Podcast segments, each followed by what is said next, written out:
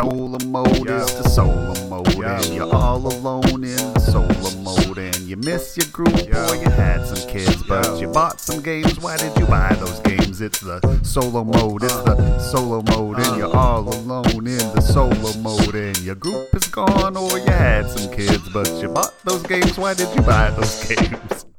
yeah, yeah, yeah. Hello and welcome back to Game Brain Solo Mode. This is not Tom Donnelly's regular podcast about Matthew Robinson's gaming group. No. This is Game Brain Solo Mode. This is the occasional episode where I take you through one solo mode or solo only game, as is the case today, and give you my brief but concise and well executed, hopefully, thoughts on a specific solo board game in 30 minutes or less. We'll do our best with that. Today, we are going to be reviewing Nemo's War, possibly my favorite genre of solo mode games. Games that are only solo games. Yes, technically, there's a cooperative mode here that was added in like the last third edition Kickstarter or something, but this is a solo game. This means this is a board game you buy to play alone, by yourself, only unless you got the cooperative mode. But I, I'll never play it. I don't know about it. I don't recommend it. This is a solo game. This is a game that was designed to be played solo. Let's talk about it. Let me give you the stats on this one. It's called Nemo's War. Um, one of the strangest sequels to the Pixar movie Finding Nemo you'll ever find. I mean, it, it Nemo's he is conscripted into a violent, bloody war. Uh, that is not what it is about. It is, of course, about the famous Jules Verne novel 20,000 Leagues Under the Sea, designed by Chris Taylor, the artist, a young up and comer. I wish him well, Ian O'Toole. Hope he makes a name for himself one of these days. Uh, Victory Point Games is the publisher here. Now, if I had recorded this about a week ago, I would have some sad news for you that this is a game that uh, is a company produced by a company that went under, doesn't exist anymore. Good luck finding it. But they have announced last week that they are alive and well and with plans to uh, keep going and reprinting some of their classic titles, Nemo's War being one of those. So, um, if you cannot find a copy right now, you will soon, eventually. We're just happy that this company did not go belly up completely and finally because they make a lot of awesome games, especially war games. Um, is Nemo's War a war game? Kinda. It kinda is. I would say more war game than not war game, but let us talk about what it is. This is uh, this is a game. The box says it plays 60 to 120 minutes. Um, I think it's closer to 120 minutes. I've never finished a game in 60 minutes. It usually takes me a couple hours. Uh, I also, admittedly, have never just sat down and played a game from beginning to end. I leave it on my table. Um, I'll play for 30 minutes. I'll do some work. I'll come back at lunch. I'll play for 30 more minutes. I usually, it takes me like three or four sessions of that, usually for about, you know, 30 minute sessions, so two hours or so. The weight says a 303. That's about right. Um, it's a little bit heavy, but not wildly so. Um, but it definitely uh, plays like nothing I have played before. So it took me a minute to grok it. Let us talk about how it plays. Okay. Well, first of all, if you've never read 20,000 Leagues Under the Sea, um, you will not enjoy this as much as someone who has or seen the movie. Um, I would recommend you read the book. It is an enjoyable book. It is some sort of strange fever dream of Elon Musk, I think, if I uh, am guessing correctly on the theme.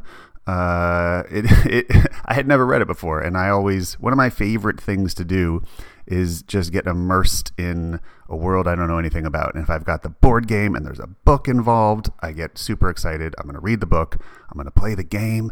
I'm going to be in this world. I'm going to get totally into it. That's one of my favorite things to do. That's part of the reason I love gaming. Uh, is that it takes me to worlds I've never experienced before, histories I've never read, books I've never read. Uh, so I read 20,000 Leagues Under the Sea uh, while playing this game. I had never read it before. If you would like to read it, there are many translations if you are English and don't speak French natively.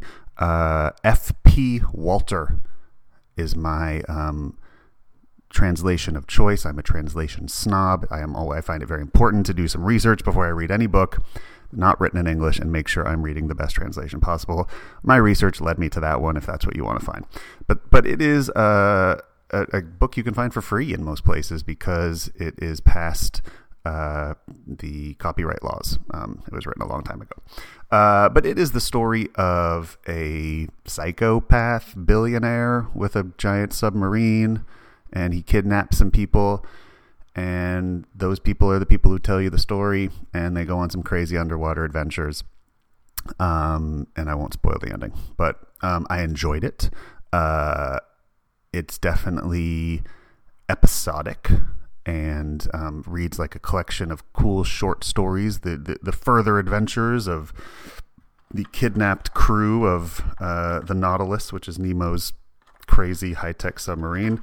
Um, but yeah, you know, if you're going to play the game, at least like read a quick synopsis or something. The rulebook gives you a little synopsis, but you know, you're you have these characters in the game. You got Professor Aronnax and Ned Land and all these people, and if you don't know who they are, there is a connection you will be missing while playing the game because this is a highly thematic game.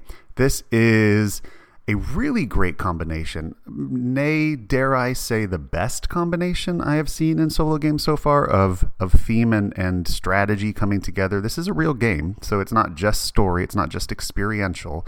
Um, but there is a lot of story here. So, what does it feel like to play Nemo's War? By the way, I am playing the the most recent edition. It was redone. The boxes changed shape. They had a Kickstarter for a while. I believe it's the second edition. So Nemo's War second edition is what I'll be talking about today. I think there are some changes. I also have the handful of expansions that are available for it. Uh, there were three. One is called, they're little small packs. They almost look like, um, I don't know, like card packs. Uh, Nemo's War Bold and Daring, Nemo's War Dramatis Personae, and Nemo's War Nautilus upgrades. These are like five, ten bucks each, probably ten bucks each. Um, I think the base game cost me about sixty or so, so it's an investment. Um, is it worth it? Let's get into that. So, this game, if you have ever played any video game that has that just one more turn vibe, uh, Civilization being sort of the prime example of that, that turns are quick, and you you promise yourself you're just gonna you're gonna go to bed, you're gonna turn it off this game has that in a way that I've never experienced in a board game and feels the closest to a video game. Each turn is, is pretty quick. You draw a card, you read a story, captures the book well in this episodic feel of, oh, now we are, you know, uh, fighting um, an underwater creature, and now we have discovered a sunken ship, and now we have, you know, now there's a storm, and now and all these different things. So it's very episodic. Each card's a little story, and some of them are sort of D and D style skill checks. So you're going to be rolling some dice. There's a lot of dice rolling in this game. Um, if you're not a fan of dice rolling, uh, listen on because you may be in this case because it's not necessarily the dice chucking rando fest that you might think it is on first blush. Um, so you're drawing cards, you're taking fast turns, and it really has that feel of like, oh, I just want to see what the next turn's going to do, and I want to see what the next turn's going to do. The main thing in this game is completing Nemo's motive. At the beginning of the game, if you just buy the base game, you have four motives available to you. These are things that uh, basically make the game a completely different game.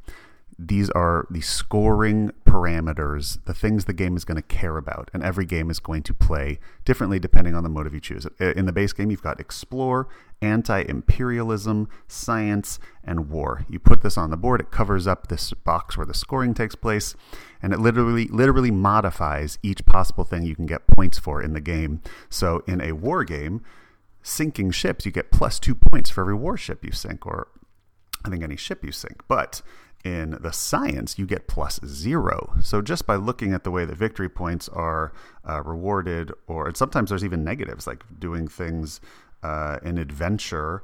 Uh, you get minus one. Oh, geez, I don't have the board in front of me, but I think that's for sinking warships as well, something like that. Um, so some things are rewarded, some things are are, are uh, negatives if you do them.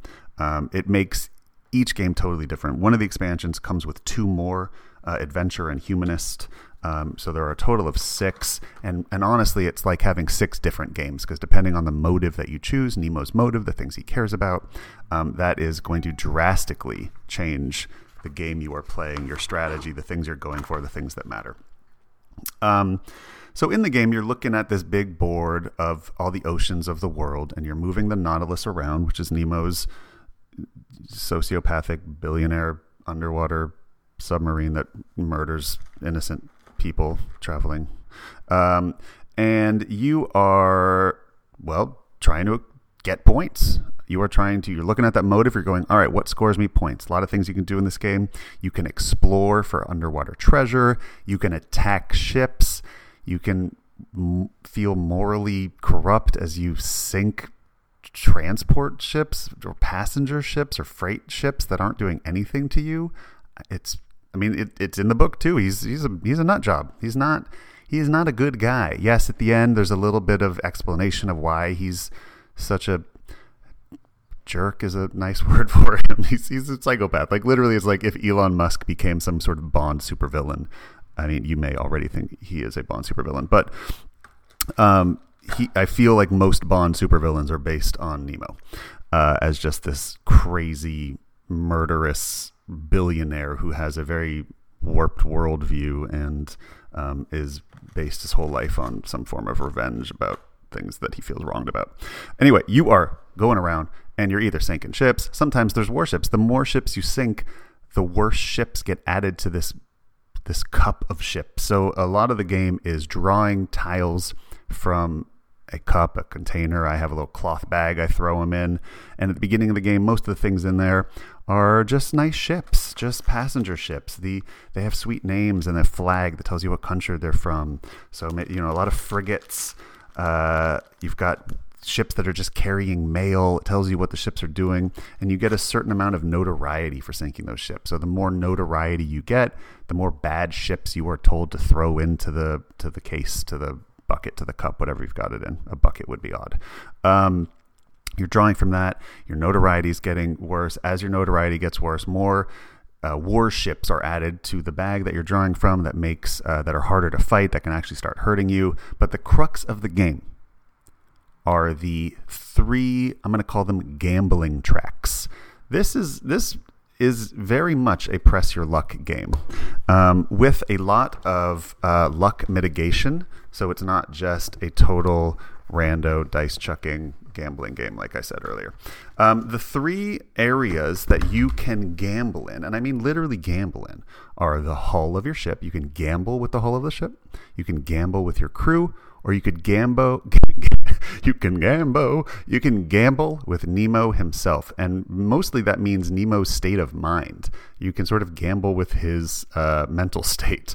Um, and every time you do a roll, every time you are rolling dice, which is constantly in this game, there's constant skill checks, there's constant checks to see if you hit, checks to see if you miss, checks to see if ships hit you. Every time you roll the die, you can gamble one of those three things. You can gamble your hull. Thematically, it's great. You're you're putting the prow of your ship in danger in order to block an attack, or your crew. You're forcing your crew to put themselves into precarious situations or exhaust themselves, or you're gambling Nemo's mental state. You're making him have to, you know, really think hard and put himself out there. And if he fails at this, it will it will hurt him uh, psychologically and make him uh, more dangerous or crazier. Funny enough, the crazier Nemo gets, the better his gambling stat is. So when you gamble one of these, you are literally taking this little half circle and sliding it onto the next spot and you're, you're, it, shows you a, uh, a die modifier. So, for example, at the beginning of the game, if I gamble my crew, I get a plus three to any die that I roll. But if I fail that die, my crew stat goes down one. For the first few times you gamble your crew, they still stay at plus three, but by the end of the game, it can get all the way down to plus one. Nemo's the only one that gets better the more that you lose, but Nemo's also the shortest track. It's probably worth pointing out if any of these tracks get to the end of the line, you instantly lose the game. There are a handful of instant lose the game situations. If your notoriety gets to a certain level, you lose the game. It changes depending on what motive you choose, because obviously, if you're going to war, your notoriety needs to be able to get a lot higher than if you're doing science or adventure or things like that. Um, so this gambling element is really big and a huge part of the game and an exciting part of the game because you, you have these interesting choices to make of I need that plus three modifier, but if I fail, you know, I, I really could damage my crew. And it's hard to get crew back. You know, it takes big actions in order to heal your crew. Another interesting thing is the action economy of this game.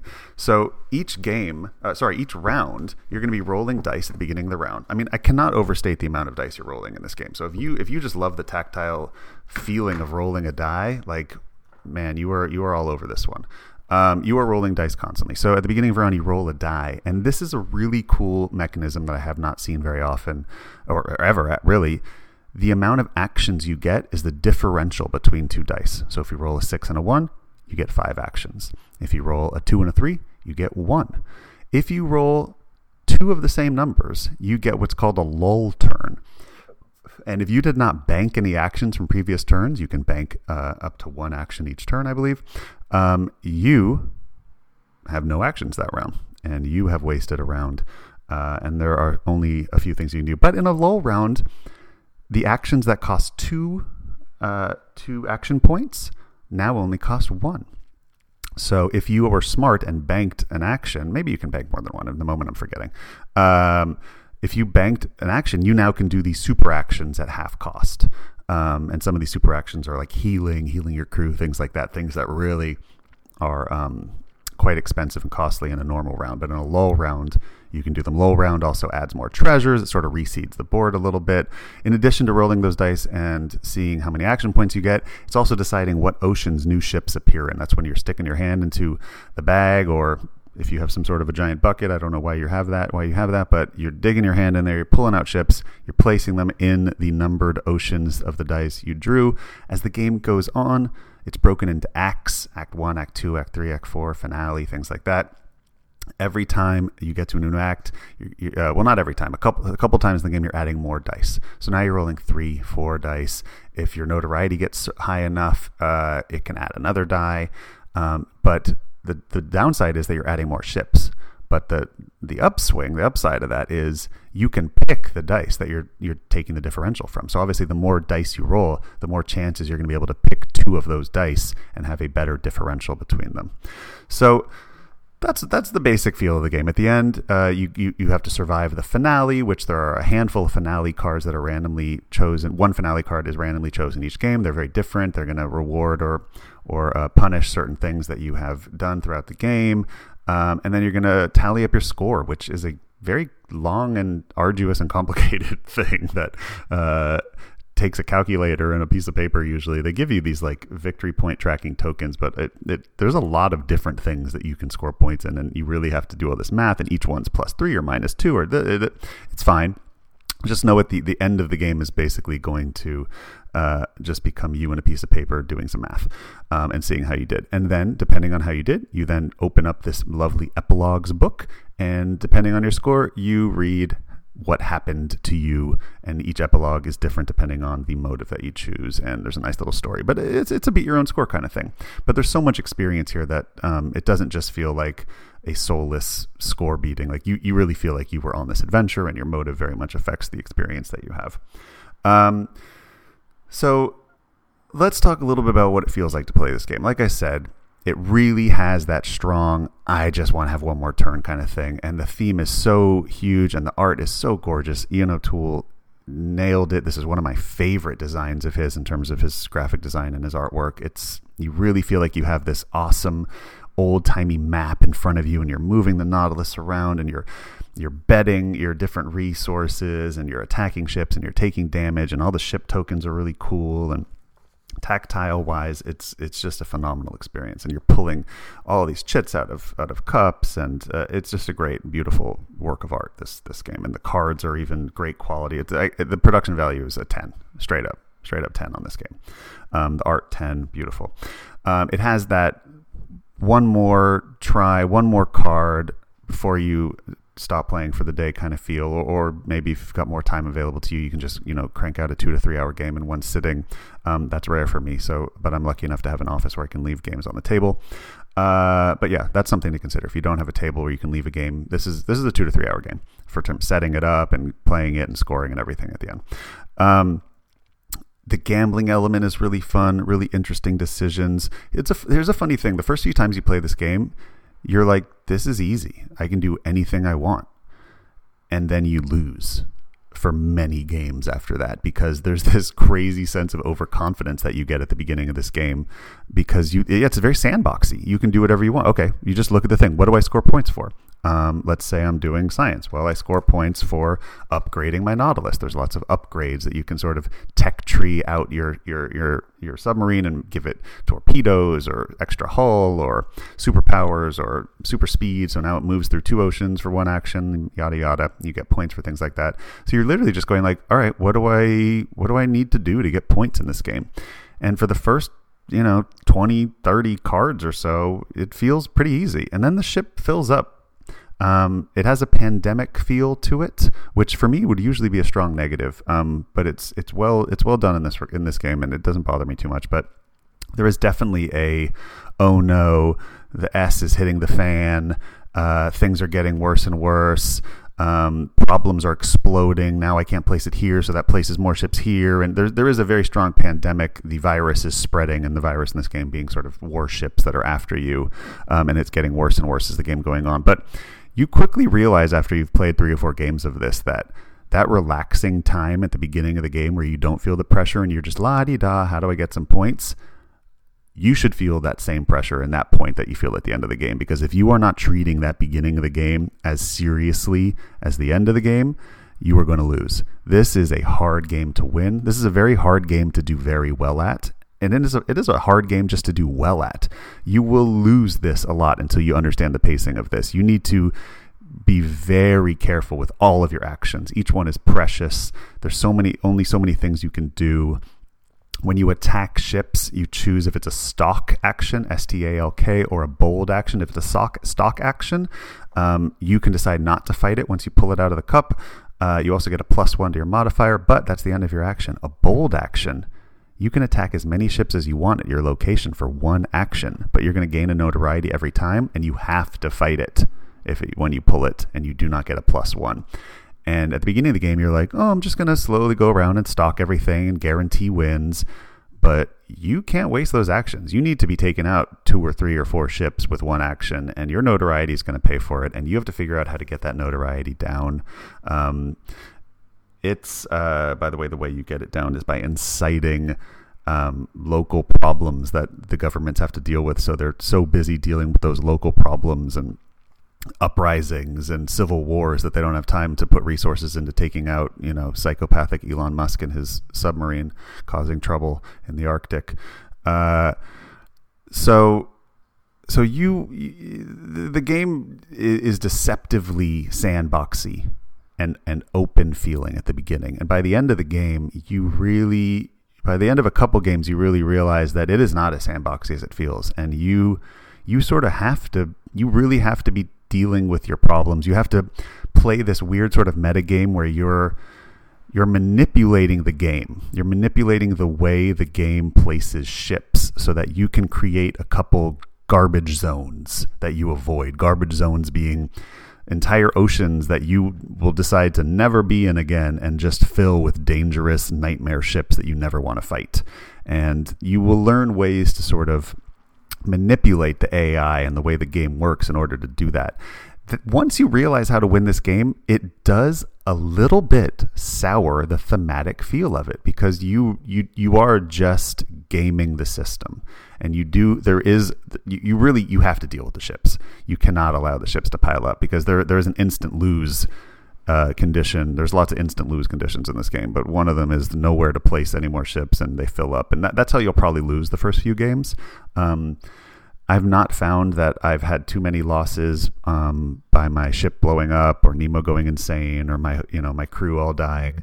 Um, for the most part, it's the, the ocean's filled up. I didn't manipulate the game enough to place the worst ships where I wanted them, um, and uh, it just sort of like you know, virus exploded in pandemic kind of a thing. Um, so what's interesting is I, I think, hmm, how do I say this? I kind of like the game less with every play. That sounds that sounds bad. Um, I still really enjoy it, but the more I play it, I'm not necessarily one of those players that really gets a lot of satisfaction from conquering a system. I get it more from continued exploration. And the more I play, the less exploration there is. And the more I realize that really, I'm not that you're railroaded because each motive really does change up the way that the game plays. Um, but that you you have to sort of break the fourth wall of you know Nemo and this experience and this episodic feel and, and really just sort of manipulate the AI to a certain extent. Which for some people that that's that's an incredible experience. And and I will say that it took me probably 10 games to get to that point in Nemo's War, and I feel like I'm pretty good at it now. I can win, um, or at least have a pretty good result. Uh, there is some luck involved in having a great result, um, but with, with skill, you can you can pretty much always have a good result. Um, not all motives are created equal. Some are harder than others. Um, I still struggle with with the ones where you have to kill a lot of ships because notoriety is tough, um, and you have to roll dice to lower your notoriety. And if you don't roll well, well, you could be in trouble. Um, uh, so yeah, the the more I play it, the more I kind of feel like um, I start seeing the gears behind the game a little bit too much, and it takes me out of the experience. The experience is so strong though that it takes a while to get there. I still recommend this as almost like if, if you're a solo only gamer, this game needs to be in your collection. This is a must have solo game in the sense that there are very few solo games that are this rich, that are designed only as solo games, that marry theme and strategy and me- mechanism so well. Um, even though I can sort of see the gears behind it, which I, you know, is, is potentially a problem with every solo game. At a certain point, you're going to really just sort of see you don't you don't have another player across the table from you. At some point, you're gonna have you're gonna have a bead on the AI, you know. And then it's uh, you know the, the, the harder it's going to get is really just going to be about cranking up the randomness um, and uh, trying to mitigate as much randomness as you can in order to win. So you know, in, in essence, Nemo's War is is uh, will show you the limits of solo gaming in a certain way, but also the uh, it has a lot of the highs of solo gaming. The, I cannot stress strongly enough the theme. I mean, just read the book, start playing the game. It's an awesome experience just combining those two things. The game itself is such a joy to have in front of you on the table. Uh, the components are beautiful, but not just the beauty of the components, but the functionality of them, the way all the pieces work. It's very satisfying. Um, it, it, it's a fantastic experience. So while it's while I really do have to say that the more I play it, the less excited I am to play it. I mean, I got ten really great plays out of this, so uh, it's you know for money for time, everybody's is subjective, but for me, that's a pretty good bargain. Um, I will still play it. I'm excited to keep playing it. Um, but yeah, it's uh, once you've sort of beaten all of the uh, motives, it, it is just a go back and beat your score kind of thing. Um, so I, uh, I, I promise I will give number ratings on these. I'm going to give Nemo's War second edition Oh, it's so close between 8.5 and 9.0. I'm an I, my, I'm going to give it a 9.0. I'm going to give it a 9.0. I am. I'm just gonna. I think 9.0 is the right score for this. Um, I think you will get enough plays out of it. And there are people also who really enjoy tearing into the gears behind the scenes on a board game, and this game will will, will give you that. Um, it will it will not disappoint you. And if people who just want to roll dice and have an amazing experience, you're gonna you're gonna love this one. Um, that's Nemo's War Second Edition. Those are my thoughts on it. Um, I uh, stepping back a little bit. I've been buying a lot of solo games lately, as I'm wont to do. Uh, when I, I you would think when you have two children, two children that your board game purchasing would drop down, but I think mine's gone the opposite direction. The, the less I can play, the more I seem to hoard, um, which uh, I imagine is a relatable thing. But I've been very interested in solo only games, games that uh, that play best with one. I've picked up a I've picked up Navajo Wars recently. I picked up the, uh, the new edition of the Peloponnesian Wars. So you, you find that you you start getting more into solo game. I mean, sorry, war games. Uh, as war games often play really well alone, even if they solo, even if they are meant for two. Um, I picked up uh, Volko Ruhnke's new game Nevsky, which is a two-player only game, but you can just play both sides and have a great time. And I've been enjoying that as well. So, um, in the future, you might be getting some more war gamey kind of uh, solo, as it seems like that's where my tastes are going a little bit. But on the other hand, um, Chip Theory Games was kind enough to give us a copy of Cloudspire. I'm dying to try out the solo mode in that. Um, Too Many Bones is one of my favorite solo games of all time. I need to do a review on that at some point. Tainted Grail is still on the table, needs a solo review. Just saying, I've got a lot of solo games on my table. I'm going to do my best to crank through these as quick as I can to get them out to you guys because uh, it's a great time to uh, be a solo gamer. Um, that'll do it for this week. We are just under 30 minutes. I'm happy about that. Nemo's War, second edition, was the review. I will try to be back in the next two weeks with another brief solo review for you. Tom Donnelly is out this week, not feeling well. This will probably be the only up you get this week, but we will be back strong next week. Thank you so much for listening. I am Matthew Robinson. This has been Game Brain Solo Mode and I'm out. Solo mode Yo. is the solo mode, Yo. and you're all alone in solo mode, you miss your group Yo. or you had some kids, but you bought some games. Why did you buy those games? It's the solo mode, it's the solo mode, and you're all alone in the solo mode, and your group is gone or you had some kids, but you bought those games. Why did you buy those games? Sorry.